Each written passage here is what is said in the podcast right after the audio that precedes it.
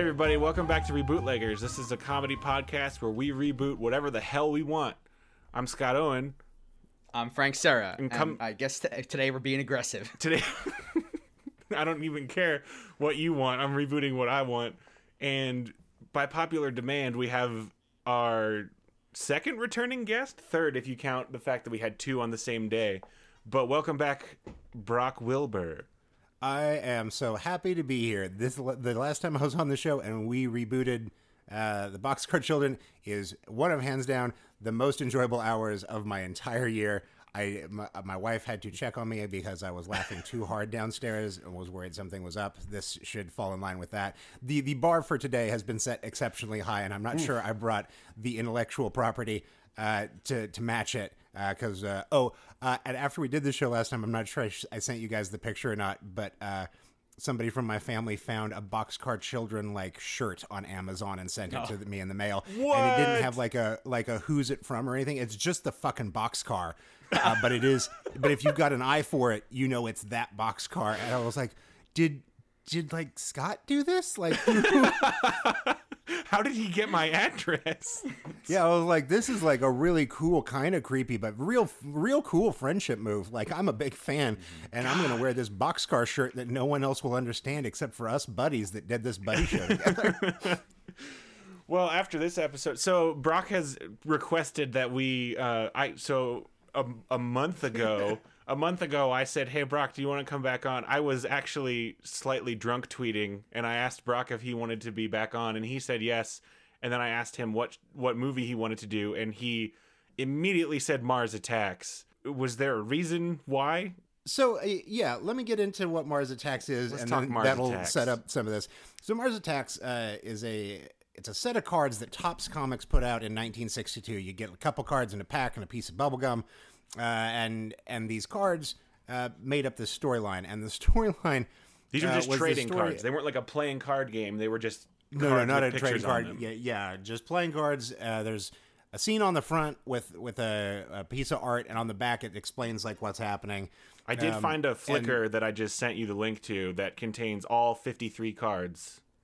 The uh, it's been expanded to 75 and then they just did a sequel What? last year Roasted. uh, They're still so going? these- yeah so are these like 53 cards uh, it's basically the story about how on mars uh, the corrupt martian government realizes that mars is going to explode uh, but they don't tell people that's the reason why they need to get off mars they just say that they need to invade earth uh, so they go and invade earth and what they come down to earth with uh, these these martians come down and they just start attacking cities and they're blowing people up and stuff.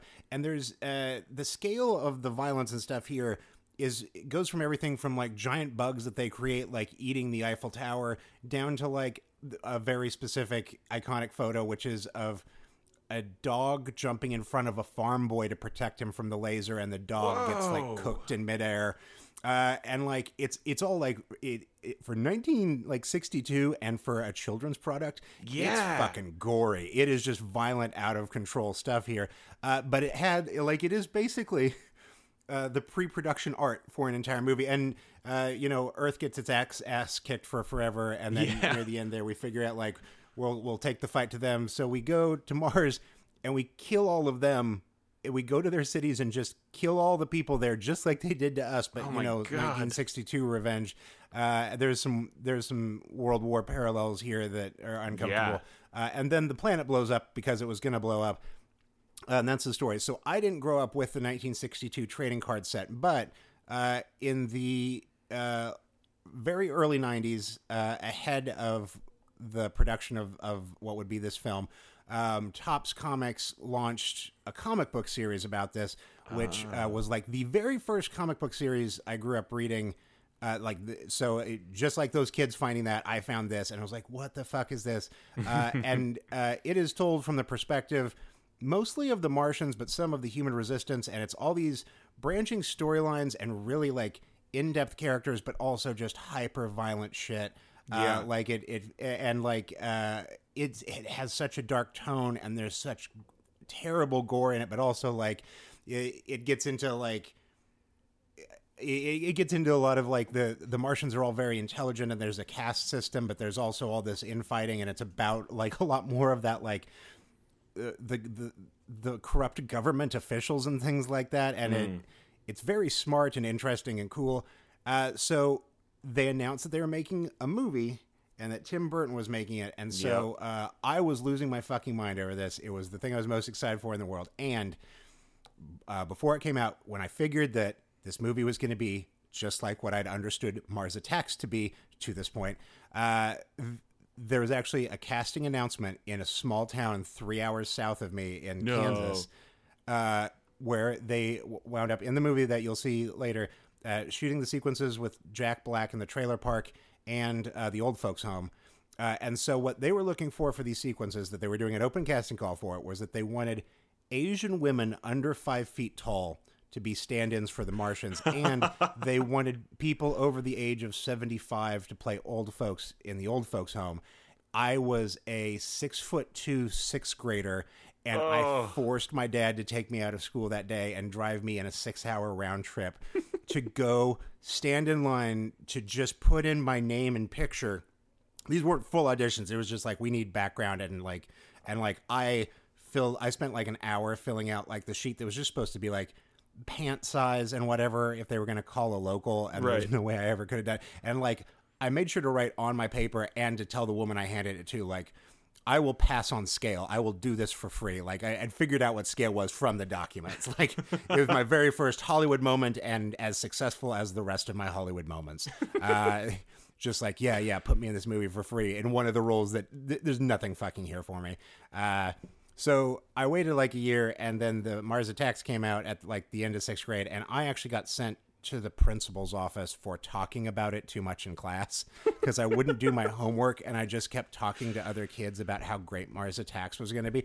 And this was back before you could see trailers for stuff, so I didn't I didn't see stuff. I, I hadn't been to the movie theater. I hadn't seen a trailer at home or Yeah. or on the internet. So there's no way to tell what the tone was or what this was going to be. You thought this was going to be the hyper gory, super intense comic adaptation. And Yeah, not, and not what Tim Burton gave us.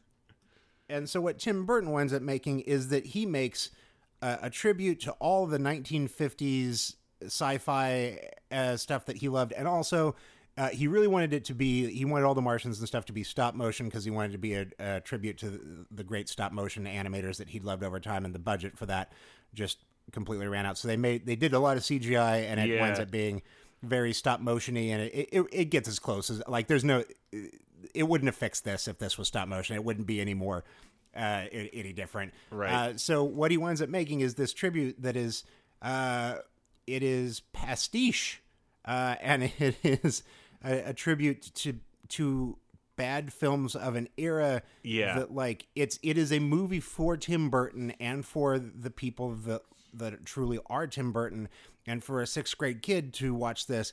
Uh, fucking what? You're Uh, right. and so and so I still like there's still a part of me that like that is this is this is the answer of why the reason that I said reboot this right off the bat is that there is still a, a little part of my fucking lizard brain that is still angry over this thing that happened in sixth grade that I, I I promised to work for them for fucking free. I promised to work for free. no. And you know what they gave me in return? This fucking thing, which I genuinely enjoy now. I think it is such a fun, interesting, lunatic movie, and I, I genuinely love it. But it took 10 years of like working through some anger and some hurt to get to that point.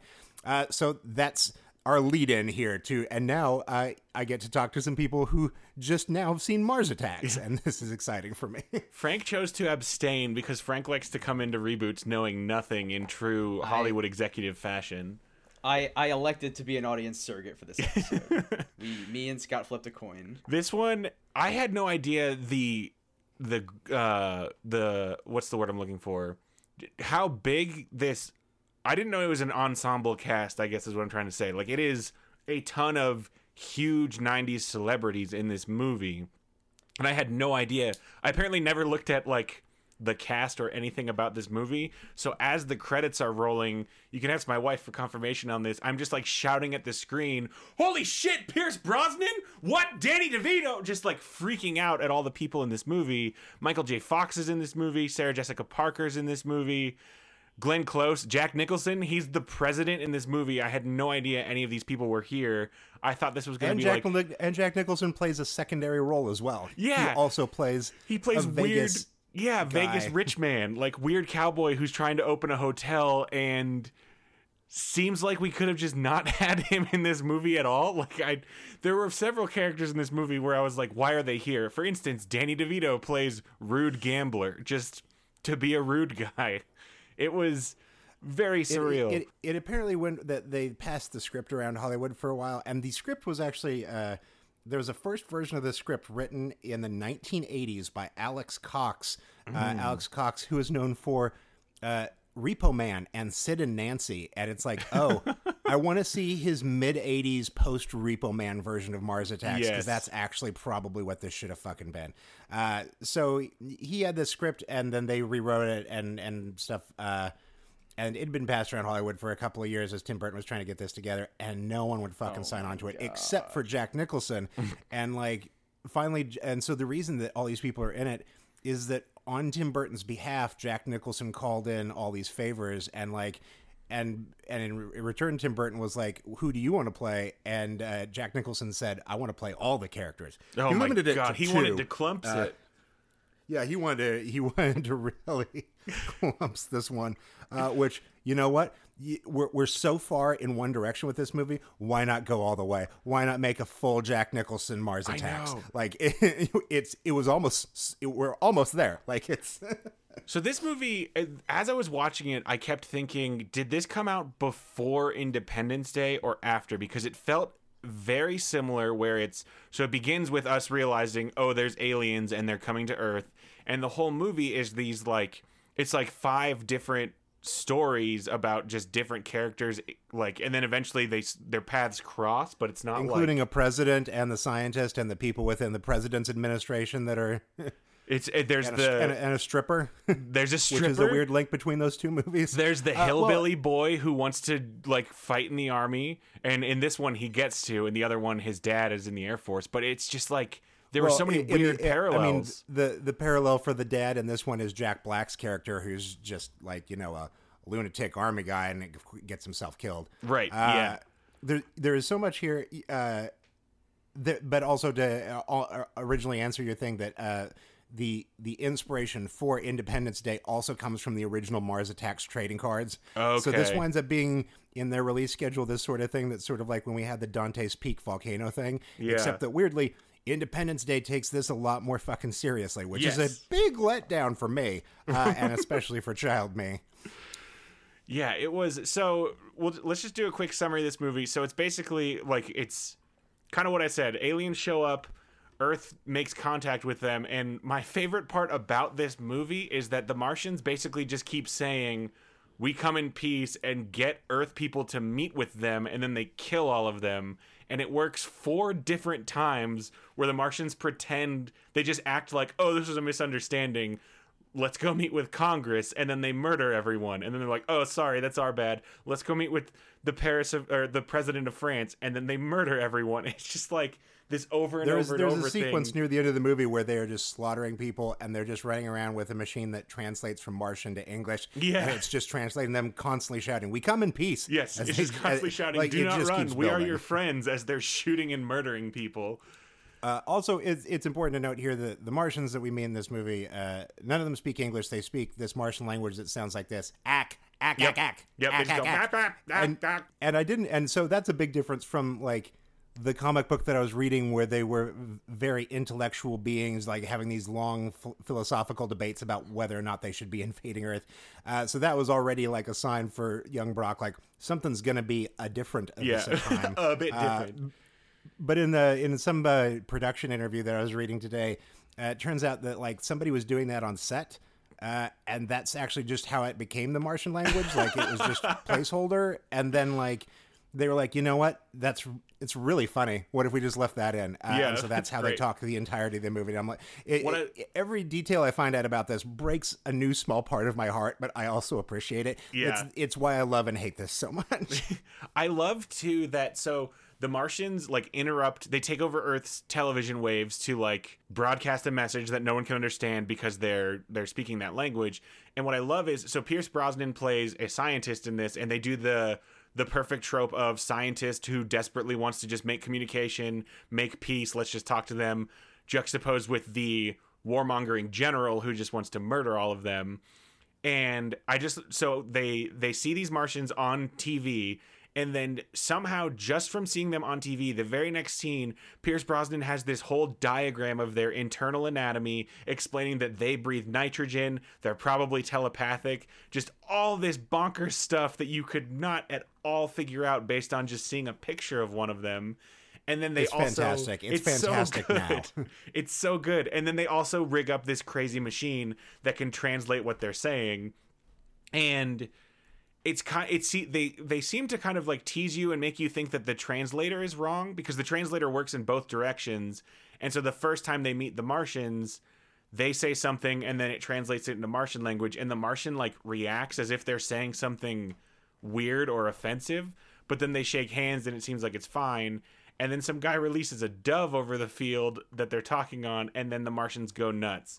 So i guess my first question is is the Martians hating birds a thing in the comics, or is that just a thing they made up for this movie? Because the Martians no, like it's, hate it's, birds. It's a thing that I think it's it's it's one of the other distractions. I'm pretty sure, like because then they argue about it. They're like, is it possible that a dove is a symbol of war on their world? And it's like they don't have fucking doves. Uh, but also like they were gonna come kill everybody er- anyway. That's what they did every every other round of this. Right. Like it doesn't matter. it, but it is it is very it, the, rewatching this now uh, it is a very 2018 movie. Yes. Because uh, I think it's a good movie to show people the difference between perhaps Democrats, Democrats and leftists. Uh, yeah. Because uh, Democrats will go to some lengths to explain away uh, just any bad thing is like, well, maybe this is our fault, or maybe we just didn't understand, or, or maybe it's it's a breakdown in our communication. It's like, no, no, no, they were gonna kill us all anyway. It's the fucking, it's it's right there. Like, there's we don't need to talk about the bird. Yeah. So even after the th- that's a good point. Even after the third time the Martians have done this, where they meet with government leaders and then murder them all, they get into the president's bunker and he makes this big, huge speech about how we should work together. And then the Martian ambassador like puts his gun away and shakes the guy's hand, and then his hand comes off and turns into this weird tentacle thing that stabs the president through the heart and pops a Martian flag out of his chest. Like it is just constantly, they're just like, okay, yeah, if you'll keep letting us in, we'll keep taking advantage of this. Like just great moments like that. Um, and then they take Pierce Brosnan's head off and they put Sarah Jessica Parker's head on a dog, and it's very weird. And then uh, I noticed your co-host isn't uh, chiming in here. Yeah, uh, Frank, what do you think of all this? this is all pretty wild. Um, I, I, was literally just waiting to hear Frank make a noise when you said that uh, Pierce Brosnan, Sarah Jessica Parker, and a dog all swapped bodies. yeah. Uh, yeah, so I'm a little disappointed I'm not hearing anything right now. Frank's more of a yeah. passive listener than an active listener. So, well, you guys were so excited. I, I didn't. I didn't want to. I didn't want to get in the way. Um, who gets whose head? Run that by me again. Sarah, Jessica Parker and her dog get their heads switched, and Pierce Brosnan's head just gets removed and attached to some weird hanging apparatus that keeps it alive, and he can like still talk and stuff.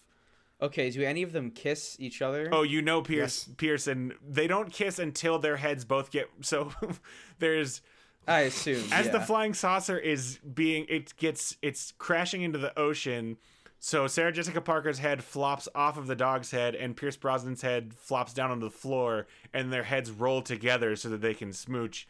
And it's Hell very yes. obviously like them wearing like green screen suits from the neck down, and, like and then like down. and yeah. like rolling around, trying to make it look like their heads are rolling around. It's really bad, but it's really great and Pierce Brosnan constantly smoking a pipe because you know he's a scientist.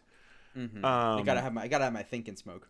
Yeah. Oh, and they they realize is I can't imagine that this is anywhere in any of the comics or the cards at all, right, Brock? But they figure out that they can defeat the Martians by playing this one like weird country country yodeling song. I think it's called Indian Love Call or something. Like it is a very old song of this guy just like it just makes their heads go boom and it makes their heads explode. They discover that because mm. they're they're attacking an old folks home and this kid's grandma is listening to her records with her headphones in and the martians instead of just shooting her when they see her they see that her back is turned and they wheel in this comically large laser cannon in and like line it up directly behind her taking a lot of time and then her grandson runs in and says grandma look out and she turns around and can't hear him so she pulls her headphone jack out of the speakers which then blasts her old music and explodes all of their heads And then their heads go boom. Yeah. Okay. it it was very important that we do the the mid '90s trope of having like a old rapping grandma.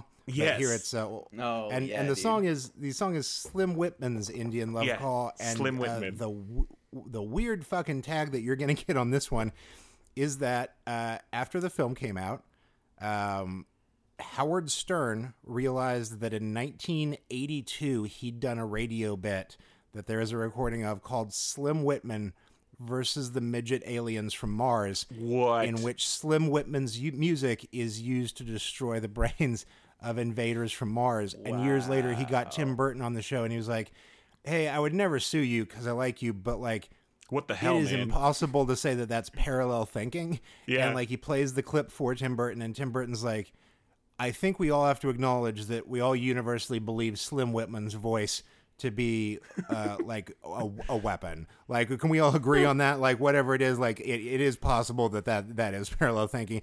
And like I before we recorded today, I spent maybe like ten minutes thinking back and forth on like, is that can I can I call that parallel thinking or Yeah. is that just like that it's just too much it's just too much though but like yeah the idea that like there's one song that they pick and it's this thing which uh this is maybe when sixth grade brock uh fucking went postal on the idea of like uh, w- w- sorry uh they're they're playing this fucking uh grandpa music and that's how the day gets won? I don't i don't understand what's happening. And by that point in the movie uh like some of our characters have stolen an airplane to fly onto an island where they all know that they're Oh, going to rebuild civilization and stuff. Like it's it's They- it's already spiraled so far out of control. And they recruit Tom Jones. Tom Jones is singing at Vegas, where these all these are the Vegas people, and they in find the Tom- movie, he's Tom Jones. He's Tom Jones in Yes. the movie. He's performing at Vegas, and this guy who's he's a former heavyweight boxer, and now he's just like a guy dressed as King Tut in Las Vegas. And they he like saves Tom Jones from some aliens, and then he goes, "Can you fly a plane?" And Tom Jones Tom Jones just goes, "Yeah, of course." And so then they go get a plane, and then they Yeah, fly I'm to this Tom island. Jones. Yeah. so then they fly to this island, and the movie ends with them on the island just like living in peace with animals. Like birds are landing on people's arms and they're singing. Like it is so it is like the weirdest it's it's a weird Well, left also, turn in a movie there- of left turns. That that's one ending and then another group of people are on the steps of of of the capitol building or the white house or something and like oh yeah the Natalie the, the grandson Portman and the is, grandma like- for figuring out how to kill them. Uh Yeah. president's first kid natalie portman gives them their congressional What? medal of honors you know what it does sound like we're making this up as we go along this does sound like a, an episode of the best show or something yeah this, and this is all was and this was three years before Phantom Menace. yes this is Yeah, yeah. this is probably how Natalie Portman got discovered. This is this this put her on the map more so than Heat did. i'm gonna go with the professional i'm gonna go with leon being Yeah, the professional probably is what did it. Probably. Leon? That's, that's fair. There's a great part where so sh this is be- like before the Martians have started attacking. Natalie Portman like comes out of her bedroom, clearly just woke up, and she tries to go like down this hallway, and a Secret Service agent says, "Oh, sorry, miss, you can't go this way. There's a tour in progress." And then later, the the the president and his wife are being evacuated through the White House because Martians are in the White House attacking. Like stuff is exploding everywhere. They're running down a hallway, and Glenn Close, the first lady, says, "Shouldn't we go that way?" And the Secret Service agent goes, "Oh, sorry, ma'am. There's a tour in progress." And I died laughing because like the Martians are just murdering everything, but they're still respecting the tour, like not interrupting the tour. It's very good. This movie is just bonkers. Frank, you should have watched it. I, I, I think there's like also like the, the the part that you might want to look up and, and actually watch on like YouTube is that there is there is a montage of world destruction that happens in at the start of the third act. Uh, that is Yes. almost all, all just the cards from the card. Yeah, thing. yeah, yeah. And it's like the the it is the Martians around the world like. They go to Easter Island, and to destroy Easter Island, they bowl a gigantic Yeah, bowling they ball play that knocks bowling with everything the down. heads.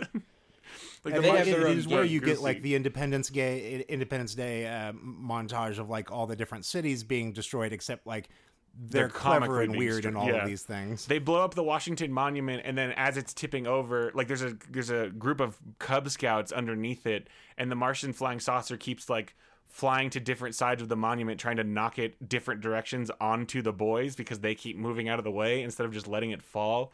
Like it's very ridiculous.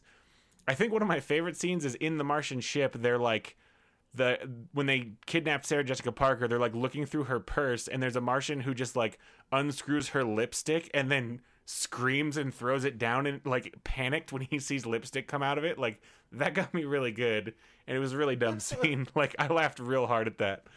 Um, so I don't think I've ever laughed at that, but I appreciate I appreciate knowing that this movie gets some people. I don't know why it got me. It was just his reaction of ah. It's just like a very quick, oh god, there's lipstick. Um, but so I I went and tried to look up these um these comics, and they in 2013 they did Mars Attacks Popeye. They did in 2014 Mars Attacks Judge Dredd. They did Mars Attacks Transformers. Like these Martians have been freaking everywhere.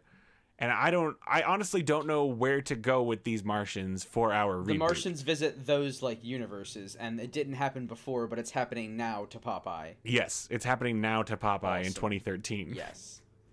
So I, I believe I- I- IDW Comics owns them at this point, Yes. and IDW loves a good crossover because they have some. Like, I, I think there's a Mars Attacks Teenage Mutant Ninja Turtles crossover. Oh, I'm God, almost that'd be so positive that good. that's There's a. Mars Attacks Uh, Mars Attacks Zombies versus Robots, which is a weird thing to attack. Like they're already so they just come other. into the war. The war is happening, and then Yeah. they just swoop in and make a make it a three way. I guess we've kind of already been talking about our first segment. Let's just officially dive into our first segment called Love It or Leave It, Love me or leave me or let me be lonely. where we talk about what we want to keep, what we love and what we don't like, what we want to keep and get rid of.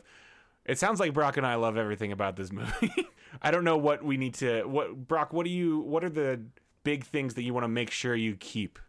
Uh, I, I think the only thing that needs to be kept from this is the idea of just Mars really powerful Martians that just uh, uh, are are coming to fuck us up. That is about the only concept that needs to be there for me. Perfect. I just found. Oh my god! Do you guys know the Sunday comic book, a comic strip Opus about the weird bird? No. Mars You're not allowed to attacks tell me. Opus. How do they attack Opus, and how does Opus fight back? I'd have, we'd have to read it. These are the to questions. be fair, Opus Fights Back sounds like a great title for anything. Yeah, Opus dude. fights back. That'd be very good. Okay, so, So- Frank, what do you want? What based on everything here? What do you yeah, think? the thing that I want to keep is having a cast that is way too famous for what the product is. yeah, I like that. Um, like I want like I want like Patrick Stewart in this. Like I want like Liam Neeson in this. Like for no reason. you know, we have a segment for that. I know, um, that's why I only gave you two. I only gave you a taste. That's fine. Okay, let's. Um, we we basically spent the whole move, the whole first. We've been recording for half an hour just recapping because we're so excited about this movie. Let's talk about. Well, we have to recap the movie, and we have to recap both the original cra- trading card premise, but also how it's been adapted previously. Because there's three different sets of ac- expectation here. Yeah, exactly. Yeah, I'm not. Um, three different sets of missed expectations for young Brock. Um, this basically, we could title this episode "Reclaiming Brock's Childhood." Um, let's Now, are, let's. are either of you familiar with the 1980s spin-off What? Dinosaurs Attack? Yes, uh, yeah. They they basically tried to do the card things again, and it's it's just dinosaurs, and it's the same thing. T Rex attacks the city, Dinosaurs Yeah. attacking modern ripped. day. and and it has a very very specific art look that was uh, uh, that was developed by Wally Wood and Norman Saunders, uh, which is uh, it's it's kind of nice that everything that they keep doing, uh, expanding these things or doing these spin-offs, they always do in the exact same style, uh, which I appreciate. Okay, guys. And Mar- so what happened is that there were simultaneous, there were script revisions out there for Mars Attacks and Dinosaurs Attack. Tim Burton had both of them, and it was going to be a toss-up. Jurassic Park came out, and Tim Burton said, "All right, well that that answers it," and he threw away Dinosaurs Attack. No, no, what? Oh, Tim, come back. Do that one. I mean, Mars Attacks is very good. Did you, oh, apparently at one point Mars attacked the Powerpuff Girls. Man, they've just literally been everywhere. It, this is going to be a problem, isn't it? The rest of the we have another half hour to go, and it's just going to be one of the three of us interrupting the other two with like, oh, guys, Oh, sorry, guys, been done." you will not believe it. You, you guys, you guys ever heard of the X Men? You guys, look out! You guys will not out, believe what else coming. Mars has attacked. oh, guys, this just in. I have some bad news. Mars attacked Scooby Doo. no, Uh, I no, that was made up. I don't not the think Scoobs. not the Scoobs. Oh my god! Okay, um, let's talk setting and genre in segment two. When and where.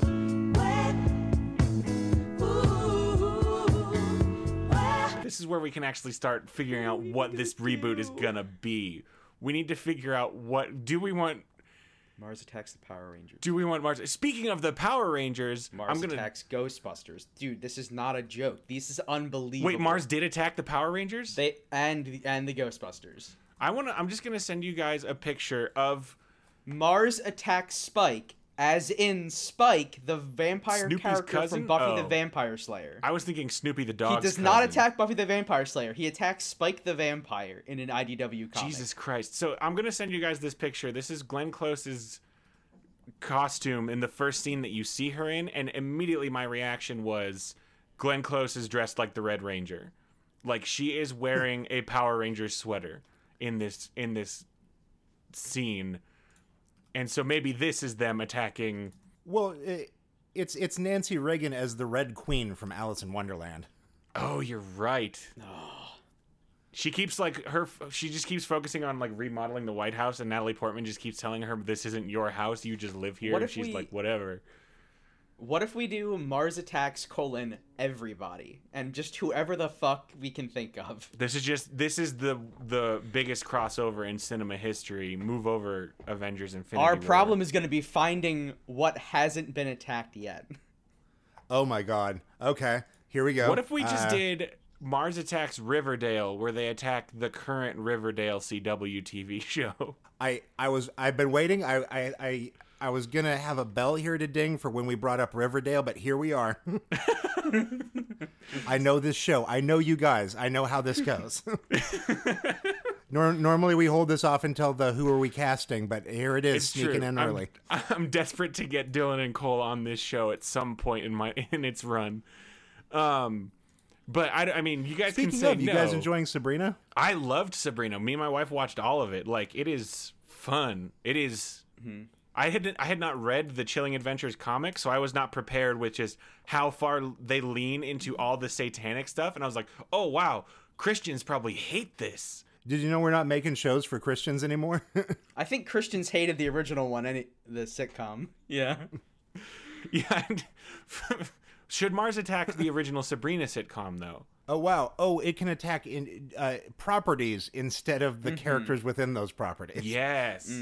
So it's Oh. Mars attacks Dateline NBC. yeah. Mars attacks Boy Meets World. Mars attacks Nancy Grace. There we go. Okay, now we're getting into it. And Nancy's probably like trying to solve the mystery What of the, the Martians, fuck? trying to figure out who attacked the whole time, and everyone's like, "It's the Martians, Nancy." There's a Dark Horse comic series called Archie versus Predator. What? Oh yeah, those uh, that's it's really good. It's it's really good. So does Mars attack Archie versus Predator now?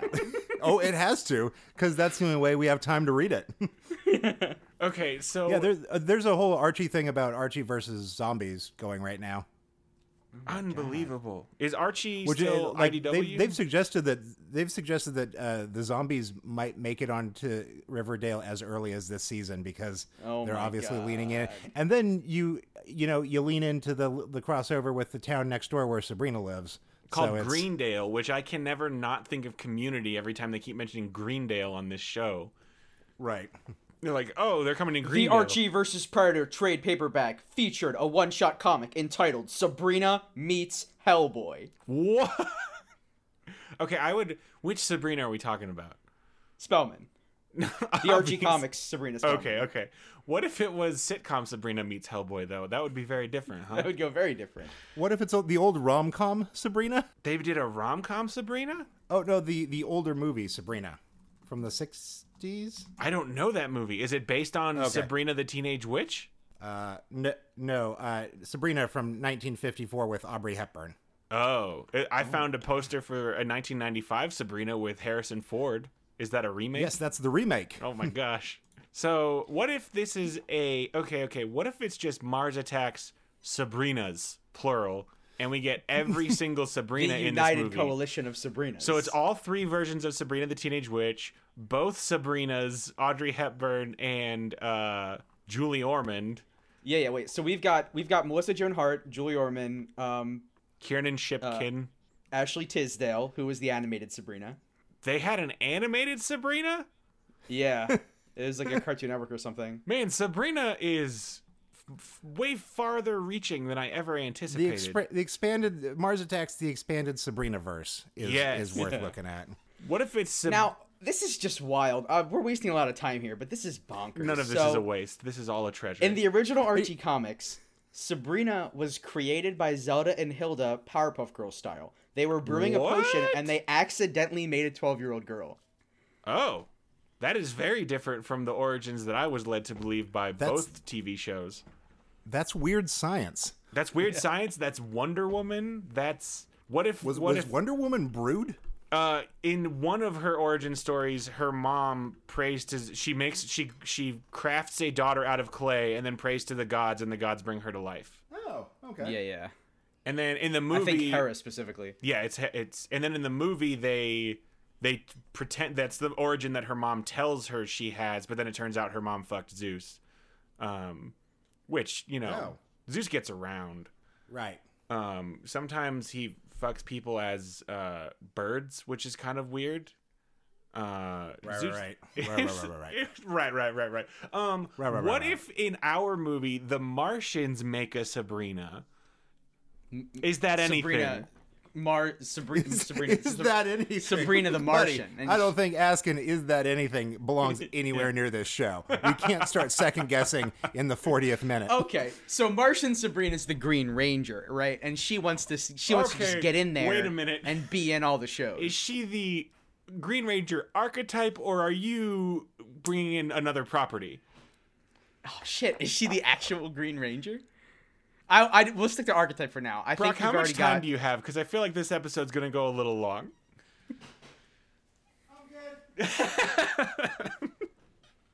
So the Martians make their own Sabrina and just send her from Sabrina property to Sabrina property to, To replace, replace the various other Sabrinas. Sabrinas. So are they making? So do they make many? Sabrinas? Are we getting into a they live situation where it's just propaganda?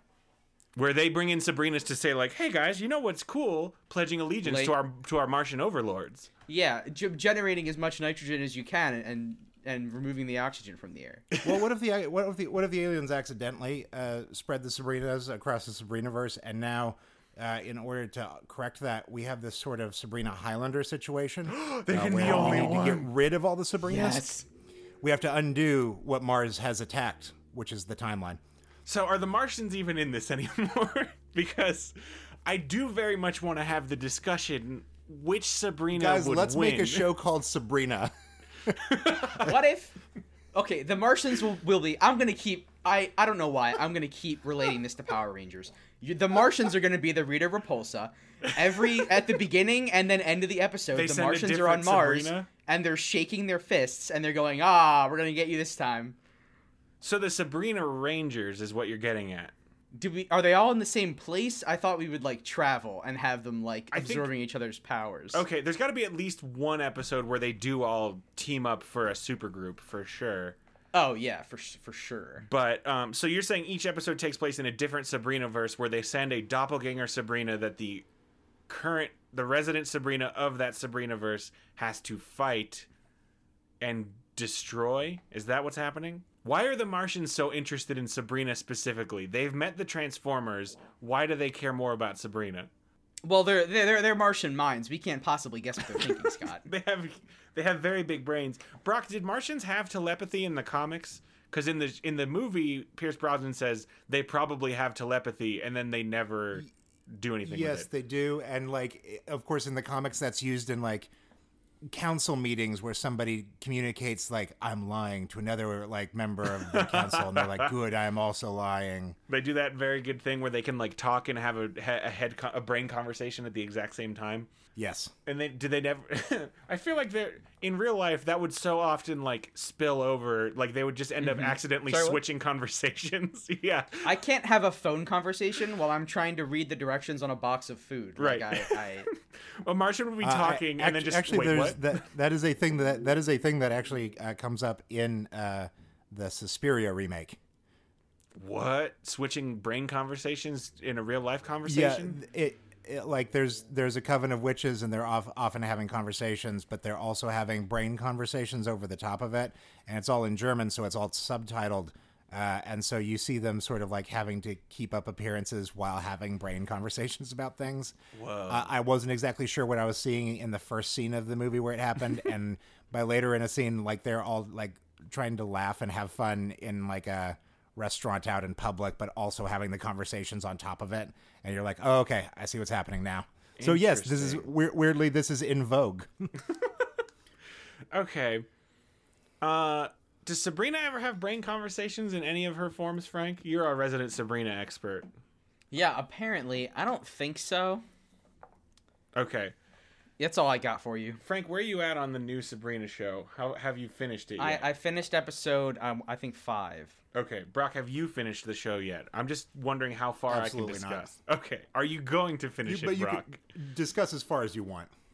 So, I'm just I I would like to do all the Sabrinas maybe they all get what if they all have to fight each other and then they realize that they're not the enemy it's they realize it's the Martians orchestrating this Sabrina Highlander contest. What if Okay, hear me out on this. What if the new Mars Mars uh their new MO instead of just invading planets is they just basically find they invade universes where they make the universe fight itself. Does that make sense? All the Sabrinas have to fight each other because the Martians want them to. Is what is that? What is that? Is that? I know I'm not supposed to ask this question, but is that anything?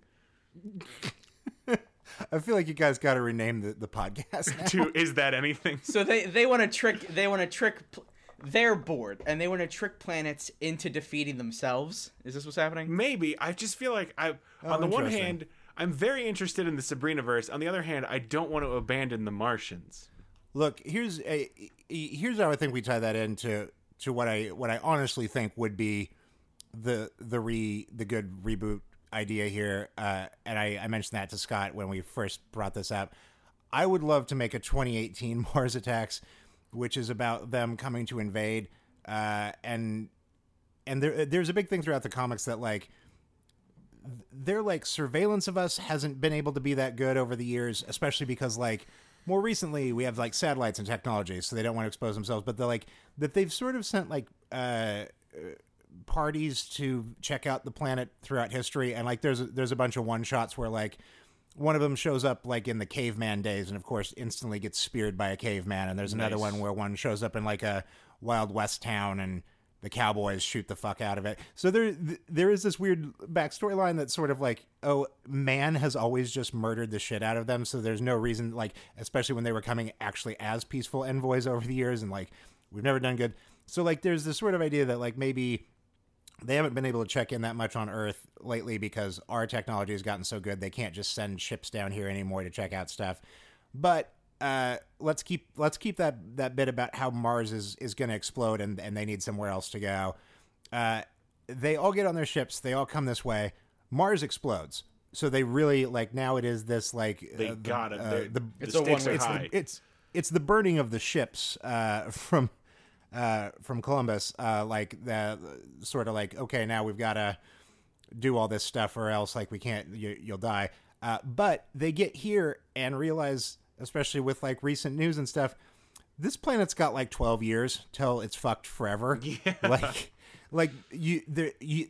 I, I like the idea that they would get here, be stuck having to be here, but also realize like this this planet is fucked. Like Yeah, it really like- doesn't have a chance. So I like the idea of of like Mars being stuck in a situation where it either it either needs to do one of these two or needs to do both at the same time, which is to invade to fix the planet or to start fixing the planet before it invades.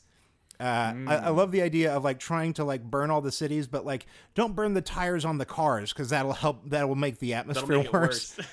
or Okay. like or, or just yeah like this very environmental Yes. uh, invasion and and extermination of the human species because we fucked it up uh, and it, it, i realize that this becomes both um, signs and um, uh, the happening yeah. where it's just about like okay It's never stopped us we, before. we've fucked up the planet and something needs to come stop us and the idea that it is martians uh, So this with, movie, this movie's gonna end with with uh, with Mark Wahlberg screaming at the sky, "We're sorry," and that's all. I Is that what to know. fixes? Is that what stops the happening? Yeah, from in the happening, by happening, way? Mark Wahlberg apologizes on behalf of all humanity, and then Mother Nature listens and stops. Oh shit!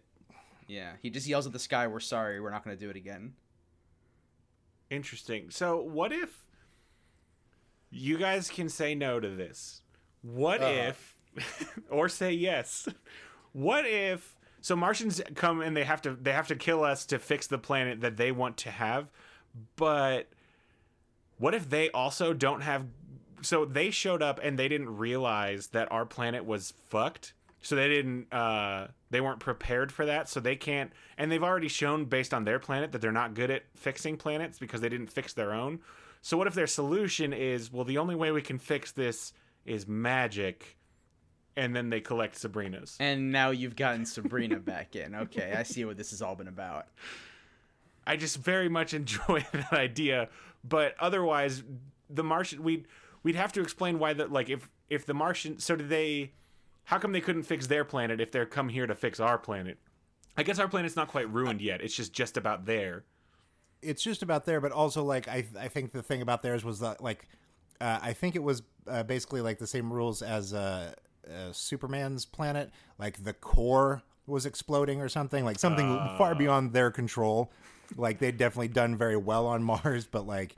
Whoops! The, you're you're you're you're a neutron star now. There wasn't Yeah. any recycling you could do to prevent that. In more recent Superman origins, they've they've updated that to be a like it's still the core is exploding, but now it's caused by the Kryptonians doing things they shouldn't have been doing, and no one would listen to Superman's dad when he told them to stop. So he's the only one who knew it was coming and could get his baby into space in time.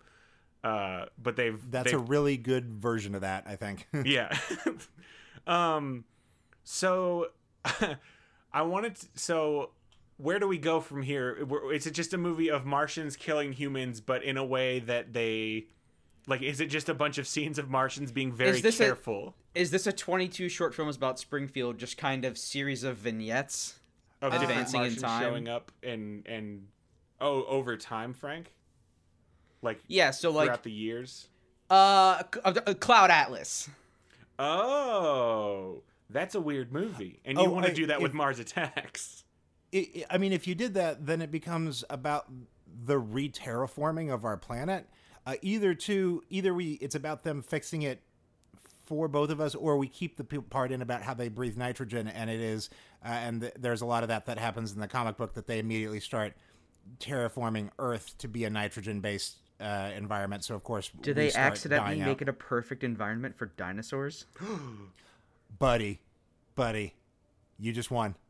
So so so they accident so the Martians are fighting humans to tear to make Earth more suited for Mars, but then And they, they basically win against the humans, right? We already knew that. Was, we already knew that. but what they didn't realize was that they've reawoken the hiding dinosaurs who weren't extinct. They were just biding their time until humanity fucked itself. Yeah, and then the of course we know that humans humans can ride dinosaurs, so we've got a real rock paper Mars attack situation here of- of who's winning. So the dinosaurs and the humans team up against the Martians. Is that's what's happening here? No one answer. yeah, I was gonna say. I feel like if you put off, if you put a T Rex and a Martian and a people in the room, think the T Rex is who's walking out of that. So are Guys, we guys, guys! No, no matter who wins, we lose. No I got a who- tagline. yeah. No one's Oh, ever that- used it before. No one's ever Yes. No one's ever used that. Can we? It's original and we invented it. Can we play off of that crazy conspiracy theory that dinosaurs never actually went extinct and they've literally just been hiding among us? Like they've learned how to disguise themselves as humans? Oh yeah, dude. Oh, that kind. I've not heard that before. I've not Yeah. heard that. Did you just make that? I thought up? you were talking about like the Savage Lands. I think it's no, I think it's tangentially related to the lizard men conspiracy theory, but there Okay. is Oh, like the Supreme Court. Yeah, yeah. there is a real conspiracy theory that dinosaurs never went extinct. They're just more intelligent than us and they've been hiding.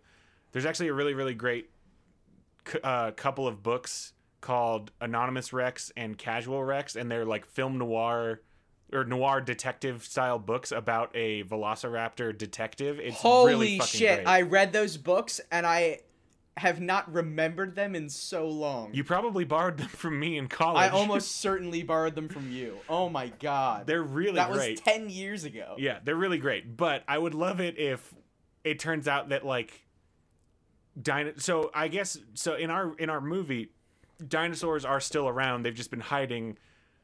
Are dinosaurs hiding as humans or are they just hiding and they're still enormous? I think it's hilarious if they're just hiding. So like Like, one of them is just painted like a landscape. Mount. Fuji explodes and it's actually four brontosauruses. like most of nature is just like scenery painted onto a dinosaur. yeah. Okay. So at what point like why did not why did the dinosaurs not immediately were they sleeping Frank? Why did they not immediately Oh, respond they were to this they were so threat? sleepy because there wasn't enough oxygen in the atmosphere. Nitrogen. nitrogen. There wasn't enough nitrogen in the atmosphere Okay. Did dinosaurs they were just so like they it were just so sleepy. Dinosaurs love it hot. Are we sure about that? Because didn't we we No, dinosaurs. Our dinosaurs, they love it with less oxygen. oh our movie dinosaurs like it hot. Yeah. Okay. Some Um, dinosaurs like it hot. Some like it hot. Some some like it hot. Dinosaurs. some dinosaurs like it hot in Cleveland. Buddy, buddy, come on. I know we've said a lot of things here today, but that's something you can't take back. Nobody likes it hot in Cleveland, Frank. Um. Okay. So I, I kind of like I kind of like that. it was very. um. Would it be better with dinosaurs though, Brock? If there were dinosaurs in hot in Cleveland? nope. Okay. No, it would not be. So I for for our film, I really like the idea of uh of like third act dinosaurs, right? Where like Yes. it's not about that until it's all about And that. and to be clear, at no point in any promotional item or trailer for this movie will they show dinosaurs. Like dinosaurs will be people will be like, "What the fuck?" Like it will be a great moment where nobody nobody saw dinosaurs coming. Now, how accurate do we have to be? I guess the answer is not at all. I'm sorry. I don't know even why I asked that. Um so let's talk we need to come up with some characters and also cast those characters. So let's do that in Who Can It Be? Who can it be now? You know what? I, I think we've learned from the first Mars Attacks movie that we should forget characters because most of them didn't even have names. Uh, just throw out some names of some actors and actresses that you would like to see be in this. Right, Basically yes. playing themselves. Yes. So n- you know Dylan and Cole have to be in this movie, Brock. You know that. One is a human, one is a Martian. Yeah. Riverdale. Do we do you, Brock, do you want the entire cast of Riverdale in this movie? Yeah, Riverdale attacks. As the Riverdale characters, wholesale. Right. We can talk to the CW. We got an in. We've got an in. I'm Okay. I'm friends with the Goog. I liked what with who? Oh, Marc Guggenheim. With Marc Guggenheim. I don't think he does Riverdale, does he? Jesus Christ, man. Um, I do. I'm in with I'm I'm in with, I'm in with the Berlanti. That's short for for Greg Berlanti. the Berlanti. I know, and and Brock, I know you've got that Zack and Cody connection for us to get them in there, and I do think, Frank, I do like you said Patrick Stewart. I do think he should be in here. for I think in real life, Patrick Stewart would say yes to something like this. He's just going off the wall. yeah. Um, I and, want. and he's in it with his husband Ian McKellen. yes, that's exactly what I was gonna say. I was literally about to They're- say that exact thing. They're they're like a they're like a Connecticut couple who has been Oh, yes. they've been going through a bit of a rough patch and they're going to rediscover their relationship while they're on on the long dark har- highway Yes, into one of survivalism. them. One of them is going to shoot a Martian in the head in order to save the other, and I think it has to be Ian McKellen who does the murder. Like I don't, I don't, I just think hmm. he's gonna be the one to do it, and he'll say. I think so something because he would be the better one to have like the PTSD afterwards that that Patrick Stewart has to talk him down from like over the next few months like just like it's it's okay you you didn't have a choice. You didn't have a choice. Did you see his brain though? Okay, Brock, who's your dream casting? Who do you want to see in this? and remember, we've got dinosaur voices as well. Oh shit. Oh my god, shit. Shit. Who do you want No, to you see? guys keep you guys keep going. Okay. Frank, oh, who you do know you what? want the, to see the, voice no, a no, I, I'd like to get, take it back. Uh, I would like to see uh, all the dinosaurs voiced by uh, the cast of Glow, Okay. Oh, okay. All right. uh, So starting we've with Mark we've got- Maron and then Mark- working its way down. We've got Marc Maron as a pterodactyl for sure. Yeah, I just chain smoking with his little pterodactyl, his little hand that comes off the wing. It's just always got a cigarette. Okay. And then what's what dinosaur is Alison Brie? Something, something smaller, I think. Something sleeker. The- Or what if she's something very big? A or whatasaur? something very big. Which kind of dinosaur did you say? A briosaur. Oh, that's not a real dinosaur though, is it? I don't know my dinosaur. A briosaur. She can be. What if she's uh? It doesn't matter. She's a dinosaur. She's just a dinosaur. She's just a I, what I want. What I want to do is orchestrate a Zack and Cody reunion and get Kim Rhodes back. So do Jo- you want Jody Mills in Supernatural and uh, their mother in the Zack and Cody Do TV you show. do you think that Dylan and Cole would be willing to once again become Zack and Cody for this? No, I want to do like they're still who they are, and They're then when Kim are. Rhodes shows up, Okay. she says like, "Wow, you look a lot like somebody I know," and then they all three of them look at the camera and wink. Let's just have so let's get um let's get Dylan to be I don't know. He's like a professional skateboarder who's in this for some reason. And then we can we can get um Cole to just do the mocap for every single Martian. Also, I, I think that uh, I think that our celebrity that that is playing the celebrity celebrity uh, should be Tony Hawk Oh, okay. Okay, wait. because Tony, Dylan plays Tony, Tony, Hawk now Hawk. has some. Oh, Tony okay. Hawk plays Rob Dyrdek. Rob Dyrdek not in the movie. Is Oh, Rob, wow. Is Rob Dyrdek a, a, a skateboard man, Frank? Yeah, he, he did a lot of a lot, a lot of MTV shows and stuff too. Okay. He does, I think, BMX mostly. You don't want Tony Hawk to play himself. So Tony Hawk, would- Brock, you want Tony Hawk's a real sport based on Twitter. I think I think he'd like to play Rob Dyrdek. and Yeah. and so he'd be eh, Brock. Is he our Tom Jones in this movie? That that was kind of what I was thinking was that like instead of being like, "Can you fly a helicopter?" is like, "Can you f- flip flip a half pipe?" And he's like, "I'm Tony Hawk." And They then all he, have he, to- He then he skates all the way down uh, the spines of the Se- Stegosaurus, and, and that's that's how the Stegosaurus is like. You know what? I think I got to team up with you guys because like I'm not gonna fight something with that kind of powers With and that prowess. kind of extreme ratitude. yeah. The, Boy, the howdy! I've been entire asleep for a while, but is- now I am awake. the, the entire movie he is playing Rob Dyrdek, but then in that scene he says, "I am Tony Hawk." and we just we just leave it. We don't have we don't we don't have the budget. He's to playing keep- Rob Dyrdek, but they say, "Can you can you do a half pipe?" And he says, "Yeah, I'm Tony Hawk." I'm Tony Hawk. oh my god! okay. Um. All right. And then we guys, put it you in guys, the what would happen? What would happen? What would happen if I told you I hadn't been recording this entire time? I'd be really sad. I would be too. It didn't happen. I just realized that there, we have such magic in the can here, and it oh would be Oh God, impossible Brock, my to ever. It would be impossible to ever work oh. our way back to this point. Oh my heart.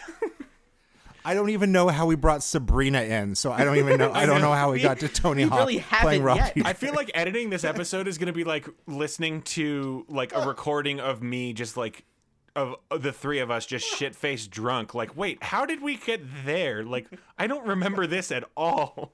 Oh my god. we, we we always wind up doing like the intellectual equivalent of like robbing a bank, but then also putting the money back, uh, and and then it's just us back at the hideout going. So where did we go wrong there? That was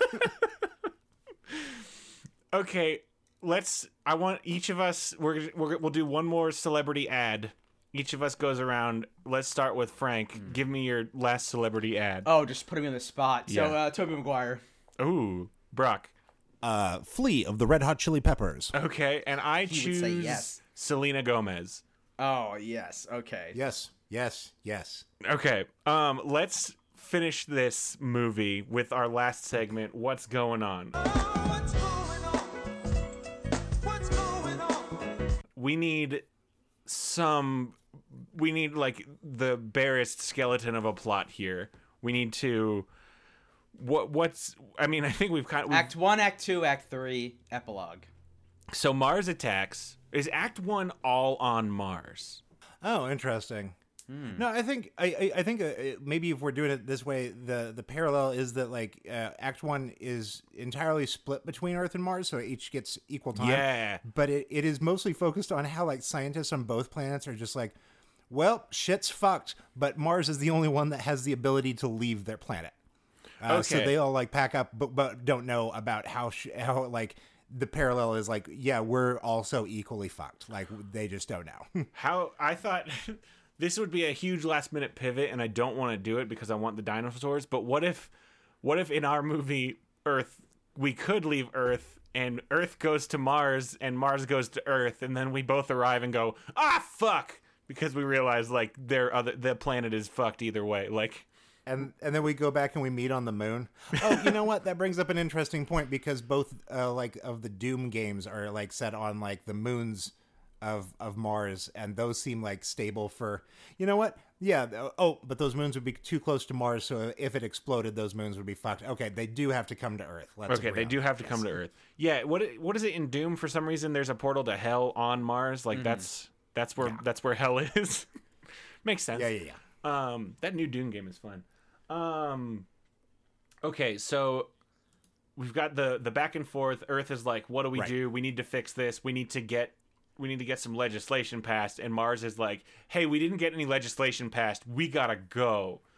Mars is basically Earth in twenty years. Yeah, I, I really like that. Like it's it, it is our it, it also it's the Akiva Goldsman uh, very like uh, day after tomorrow Independence Day environmentalist thing where Yeah. it's just like uh, look what could happen like the day after tomorrow and there are a day after tomorrow they're they're 20 years down the line and they're like oh we just couldn't find common ground and now now there's not going to be any ground that's Right. how it works here There's there's actually no more ground. I like I'm I'm I'm I like that our dinosaurs team up with humans, but I also almost like the idea that dinosaurs wake up and they're like, both of you get the fuck out, and they just throw everyone Mm-hmm. this is off our, the we were here first. And we, then we were doing great until an asteroid hit, kind of out of our control. But hey, guess what? Life uh, finds a way, and uh, uh, you guys not not helping life out. can we reveal that that asteroid somehow came from Mars? Perfect. That now we have the Starship Troopers element. yes, Mars accidentally Mars accidentally paved the way for humanity, much like in the movie Mission to Mars with uh with uh Gary shit. Buse? No, not Busey. Ah, god damn it. Mission to Mars. This is not worth spending the time on, but we're doing it. Mission to Gary Sinise. Sinise, thank you. Okay, yeah, yeah, yeah, yeah. Um, okay, so CSI New York. who's our Why did you say that? because Gary Sinise is in that show, I think. He's the he's he's the lead detective in CSI New York. Like, Yeah, I I know he is, but why did you why did you say it? I I didn't realize who he was until I went to his page. Frank, didn't you read Brock's Rider? We are never to mention CSI to We are Brock. never never to. No, I'm so have you not sorry. seen Forrest Gump? I'm just I'm just so oh you're just that your reminding yourself who Gary Sinise is. It- it Um, would just be funny if every time we brought up an actor, we also mentioned just an unaffiliated property that they've been in. Yeah, you know Gary Sinise, Apollo 13. Um, hey, that's a space movie that could also tie in. Oh, shit. Okay, um, do we have? Oh oh, humanity gets destroyed. Epilogue. Smash cut to the ISS. We're it, boys. Let's take this planet back from the dinosaurs. Wait, but uh, are we are we going that way now? I really do like humans riding dinosaurs. Maybe only some humans got to team up with dinosaurs, but like the dumb president. I feel like who once everybody wins, the dinosaurs would just eat the people and then win for real. I think we I think we oh, well, I mean, you don't want to have some humans get to ride dinosaurs and be friends forever on in the savage land? I gotta say, I like that. What if we do that, but like the all the legislators, like all the people who didn't want to help get tossed into space with the Martians and they all have to make their own way and figure that shit out. I look. I think that I think that the dinosaurs and the people team up because the world has changed and dinosaurs don't have uh, like a civilization or something. So they recognize that like they're not going to make it because like we have fucked up the planet to the point nothing that they hunted is here. Uh, Right. The the forests and, and and other environs that they lived in are no longer here.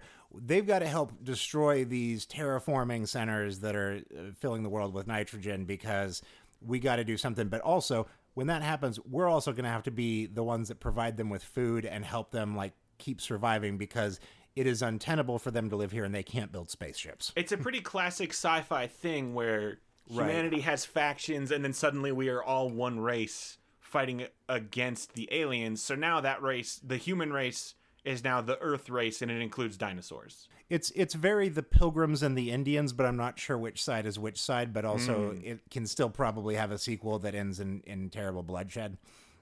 Who who do you guys want to play the president in this movie? I know we're supposed to be moved on, but I think this is an important role that we need to keep. Should we just get Jack Nicholson again?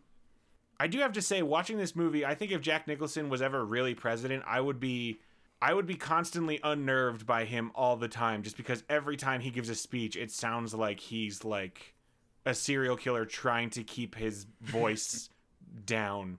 Like it is just He's, he's trying to emulate uh, what he thinks emotions are. yeah, it's just very like he's too smooth. It feels like when he talks. Um. You know who I think should play the president? David Cronenberg. Okay. Why? Oh, I watched uh uh Night uh what is it called? The the one where he plays the the, the serial killer in it. Oh, okay. I was thinking, is he? Did he? Oh, that is the same guy from The Fly. Okay, yeah. Who made The Fly? So, um, are we getting Tim Burton to direct this again, or are we directing it? Brock, what? What's? Do you have a lot of directorial experience? I'm not a big director. I think we find one of the people that did one of those uh, recent A24 uh s- Oh, John Krasinski. John Krasinski perfect. directs this. oh yeah. John, Jonathan, Johnny. Uh, another word for John. Okay, so, I mean, do we need do we need more for this plot than Martians show up, humans fight Martians, dinosaurs show up, humans and dinosaurs fight Martians and win? Is there more that we need to go into detail here? That's all the first one had, and it did fine. That's all the first one had. The first one didn't even have dinosaurs, Frank. You know that if you Yeah, right. We got we got a plus one. Are we sure we don't want to put Sabrina in it anywhere? I'm just just just making sure. It sounds How about she comes she comes through a portal in the epilogue, and that sets up the sequel. Oh, okay. And she says, "Wow, this Earth got fucked." She says this isn't even the right timeline. We got to fix the timeline. I do, I do want to clarify. Uh, Cronenberg is the bad guy in Clive Barker's Nightbreed from 1990, where I think he is a fucking excellent actor, and that is why I would put him in there. Love But also, he is aged to just the right point where, like, I've been spending a lot of time lately thinking about like how old presidents are now, especially like with the talk of like Bernie running again and with Trump's age and stuff. And I was like, It's so you know what? Cronenberg is in that right age range, and like he has such a a weird like he he has a very David Lynch look about him, but a very Yeah. different sort of presence. And I think that that would make a good. He is a guy that at this point in his life, like if he tried to talk to me about taxes, I'd be like. Yeah, man, like whatever you think. So I think he would be a good president. I did want to stand by and explain that one because saying I saw him in the movie Night Whatever didn't really uh, sell that. I saw him in a movie, and he's my president now. Okay. hey, that's how it works. Home Alone too, man. oh God. I Do, do you know about the the Trump cameos? Have you read the article on it? no. I will send it your way. There is a there is a huge deep dive that somebody like Vulture did, uh, like last year, which was about they uh, like every time somebody shot in like one of Trump's properties, a movie, uh, he was like you like wrote into the contract, you have to give me a cameo. Uh, so there's a lot of movies that like shot a cameo scene for him, knowing full well that they were going to cut it later or something like that. That's uh, and so like Home. Alone 2 is one of the only ones where it snuck through, but there's like stories on set from people being like, yeah, we filmed the scene with like Donald Trump and there wasn't even fucking film in the cameras. Uh, 'cause- So like That's no one has ever liked or respected him. I'll send you the link. It's, makes I'll, me I'll so find happy. it later. oh it, yeah, it's so good. Okay, um, Frank, do you have any final thoughts that you Oh, want to shove into this I- film? I I want a T Rex to bite a flying saucer and like Oh, shit, swing it around, and then just like launch it into some kind of monument by Yes, accident By accident. Okay. or on purpose. I don't I don't know what the dinosaurs. Brock, how will sixth grade Brock feel about this movie? Is he going to be more upset than he was before? I, I don't think that you can do anything more upsetting than to throw uh, Ed Wood at something that uh, that sixth grade Brock loved, especially before he understood like appreciating something for like its enthusiasm or its heart, which is truly what this film captures of, of everything Yes. that Tim Burton has done in his entire fucking career, including Ed Wood. Uh, this one captures, I, I think, most clearly and, and most directly a love for the sort of movies that made him of a time and of a place, and the fact that he got to put some of the biggest goddamn names in Hollywood I know. into his thing, which also like even helps sell it because like you know the films of the 50s and 60s he's basing it on are also the launching points for a lot of these careers. Like Jack Nicholson's first film was you know being in the original Little Shop of Horrors. And like uh for, right. for for Roger Corman like no one fucking liked that. That's the point. That's why it was made into a musical because it was a cult bullshit thing. Uh so like there's there's so much about it that feeds into it and and that you love but you need you need like an appreciation of film to get there or even just an appreciation of some pot and some friends. Like uh and and in sixth grade i didn't have either of those. Uh so like now like i can just appreciate like and for tim burton too it's just a labor of love and i do kind of wish we could see the version where it is all stop motion harryhausen level like stuff Yeah. here. This is this is it's not the cgi is not that much different than what that would have been. Uh although i don't know 96 and that technology if if this movie looked half nightmare before christmas and half uh, huge name stars is that a movie that would be a gigantic success right now i can't tell the slim whitman's indian love song uh, probably uh, still cancels all that out as a Yeah. major plot point Almost Uh, definitely. yeah so that's my thoughts Yeah, knowing that the Martians were originally intended to be stop motion makes like explains a lot because the whole time it's like, wow, these guys look real. Like the I I've seen Jurassic Park. CG was surprisingly good for its time, and these guys look like garbage. When I, once you realize, oh, they're supposed to look stop motion, it makes them much better. I mean, there are some parts where they're very they move very fluidly, and then there's other parts where they're very jerky, and that explains that. Um, Oh, we didn't even get to bring up the fact that Lisa Marie Presley uh, plays uh, a tall seductress alien that uh, bites Oh, off Ma- Martin Short's finger. oh, and we didn't even talk about that Martin Shorts in this is the press secretary. And and one of the stories is that like she has this gigantic uh, beehive hairdo that's of course hiding Covering a giant Martian head. and and stuff. Uh, but apparently. Uh, they like affixed it to her head by like weaving her own hair into it, Oh, and it was like a giant, like two foot tall thing that at one point was pulled off of her head and yanked a large part of her skull out. So she has Oh, a giant scar on her head from being in Mars attacks, which is a thing that she says she does not regret to this day. But like, you gotta regret a that a little bit that you got like a, a you're you're you're you got scalped to be in Mars attacks. It's not great. she also she does a very good job. She like I'm gonna Frank, you can watch this after the episode. I'm saying to you the scene that she's in, but she is just like super creepy, but like does a great job of like moving around like a creepy Martian pretending to be a human. And then you've got a Danny Elfman score behind her that's Yeah. just uh, aping everything from like thing from another world and stuff, and Yeah, it's a million very theremins. yeah, Um, all right, let's get to everybody's favorite part. Frank, we should we need to maybe this is the episode we do it. We need a name for this food and Mountain Dew segment. Uh, what do we call this? The T- TV tray. And Brock, feel free to give us some some good some some Brock Wilbur nuggets. Maybe that's what we call it. This can be Brock Wilbur Wilbur. It'll be if, if with Brock's permission, this will be the Brock Wilbur sponsored segment where it'll be like we come up with a segment and then it'll be called brought to you by Brock Wilbur. yeah. How much do I have to pay you guys each episode? oh, you pay us? Yeah, Wait, wait, wait. I think we could talk about it. Maybe just uh, you know, Let's call it. Let's let's call it chug and slug. Oh my god. what's the slug Because it's part? because it's it's what do you chug and then what do you slug into your mouth? Is that what you call eating? You call it slugging? Have I never used that with you before? I've never heard it before. It's a very common expression.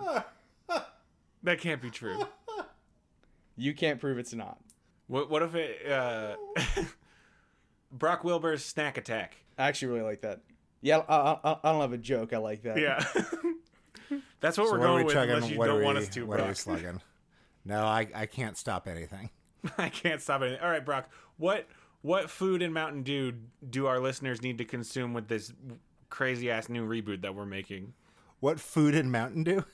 Yeah, so you there- there's a food that they have to eat. Did we not do this when you were on last time? So there's a food Yeah, yeah, yeah, yeah, yeah. you got to choose a might not, food yeah. for them to eat, like a snack that pairs well with this reboot, and then a flavor of Mountain Dew. Mountain Dew Red Alert 'cause- from the Red Planet, obviously. Code Red Mm. for sure. what we're doing. Code Red. Uh, and then uh, the food uh, should be uh, oh those little uh, Dino Nuggets that we all grew up Oh, with yeah. in school. Chicken nugget dinos. Perfect. Yeah, the dino shaped chickens. Yes, I love it. Okay, that's perfect. Um, well, thank you everybody so much for listening. That's gonna do it for us. We made a movie again. Put that in the books. Um, in the books. if you like the show, please give us a good rating and review on iTunes and subscribe and tell your friends. Brock, thank you so much for coming back. Always a treat. Thank you so much for having me. Where can uh, where can anyone who doesn't know you get to know you? Where can they find you? Hey, just come by my house. Uh, Are you on eHarmony? Uh, oh, wow. I should be. Uh, no, I'm at Brock Wilbur on Twitter, brockwilbur.com.